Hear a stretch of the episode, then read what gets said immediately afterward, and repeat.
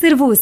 Bun găsit la Hacking Work News! Eu sunt Ioana Sabo și vin cu veștile care te duc la serviciu, nu la scârbiciu. Hacking Work News Angajații seniori devin speranța marilor companii globale. Iată o realitate prea puțin conștientizată. Tinerii generației Z nu vor fi suficienți pentru a reprezenta viitorul muncii într-o piață îmbătrânită și cu tot mai puțini candidați. Așa că seniorii vor avea o contribuție majoră. Până în 2030 se preconizează că 150 de milioane de locuri de muncă vor fi ocupate de angajați cu vârsta peste 55 de ani. Ba mai mult, vor constitui peste un sfert din forța de muncă a celor mai bogate bogate și educate țări ale lumii. Acum, angajatorii care își doresc echipe puternice au înțeles că au nevoie de echipe diverse și nici nu e de mirare când studiile se pun de acord că motivația angajaților evoluează odată cu înaintarea în vârstă, atingând, de fapt, apogeul în jurul vârstei de 60 de ani. Ba chiar angajații trecuți de a doua tinerețe sunt mai loiali și pun mai mult preț pe sensul muncilor. Un alt avantaj major al unei echipe multigeneraționale este că facilitează colaborarea între angajații experimentați experimentați și cei aflați la început de drum. Un schimb valoros pentru ambele tabere. Firmele cu diversitate de vârstă mai mare au rate mai mici de fluctuație a angajaților și o productivitate crescută. Iar companiile care au înțeles cum să-și adapteze beneficiile și programul de lucru pentru a răspunde nevoilor angajaților mai în vârstă au acum acces la o plajă de talent mai mare decât cei care nu au văzut încă avantajele angajaților 55+. Plus.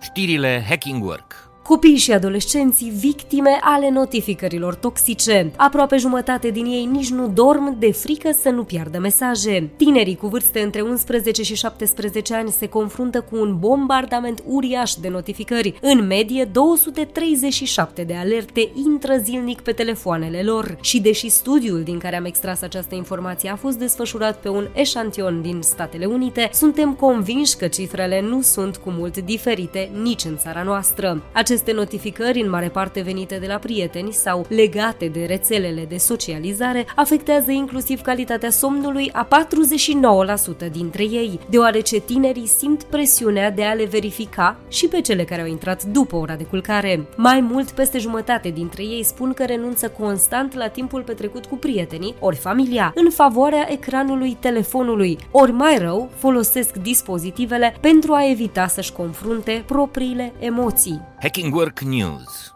Munca de oriunde rămâne dorința arzătoare de pe piața muncii, cu atât mai mult cu cât oferta s-a prăbușit dramatic în ultima vreme. Conform datelor LinkedIn, doar 9% dintre posturile deschise în ultima lună acceptă ca angajații să nu se deplaseze la birou, o scădere semnificativă față de anul trecut când joburile remote erau de aproape 3 ori mai multe. Factorii care contribuie la această criză includ întoarcerea la birou impusă de mai multe companii și o încetinire evidentă a ritmului de recrutare în tehnologie. Rezultatul? O concurență acerbă pentru posturile care permit munca de oriunde. Unii candidați sunt dispuși să accepte reduceri salariale de până la 20%, în timp ce companiile flexibile văd creșteri uriașe în numărul de aplicanți. Recordul absolut al ultimei perioade este deținut de startup-ul american Cribble. Firma se poate lăuda cu un număr de 1700 de candidați pentru un singur post, cu nimic deosebit, altul decât faptul că era listat drept remote. Astfel, șansele de a ocupa postul au ajuns chiar mai mici decât cele de a intra la Harvard.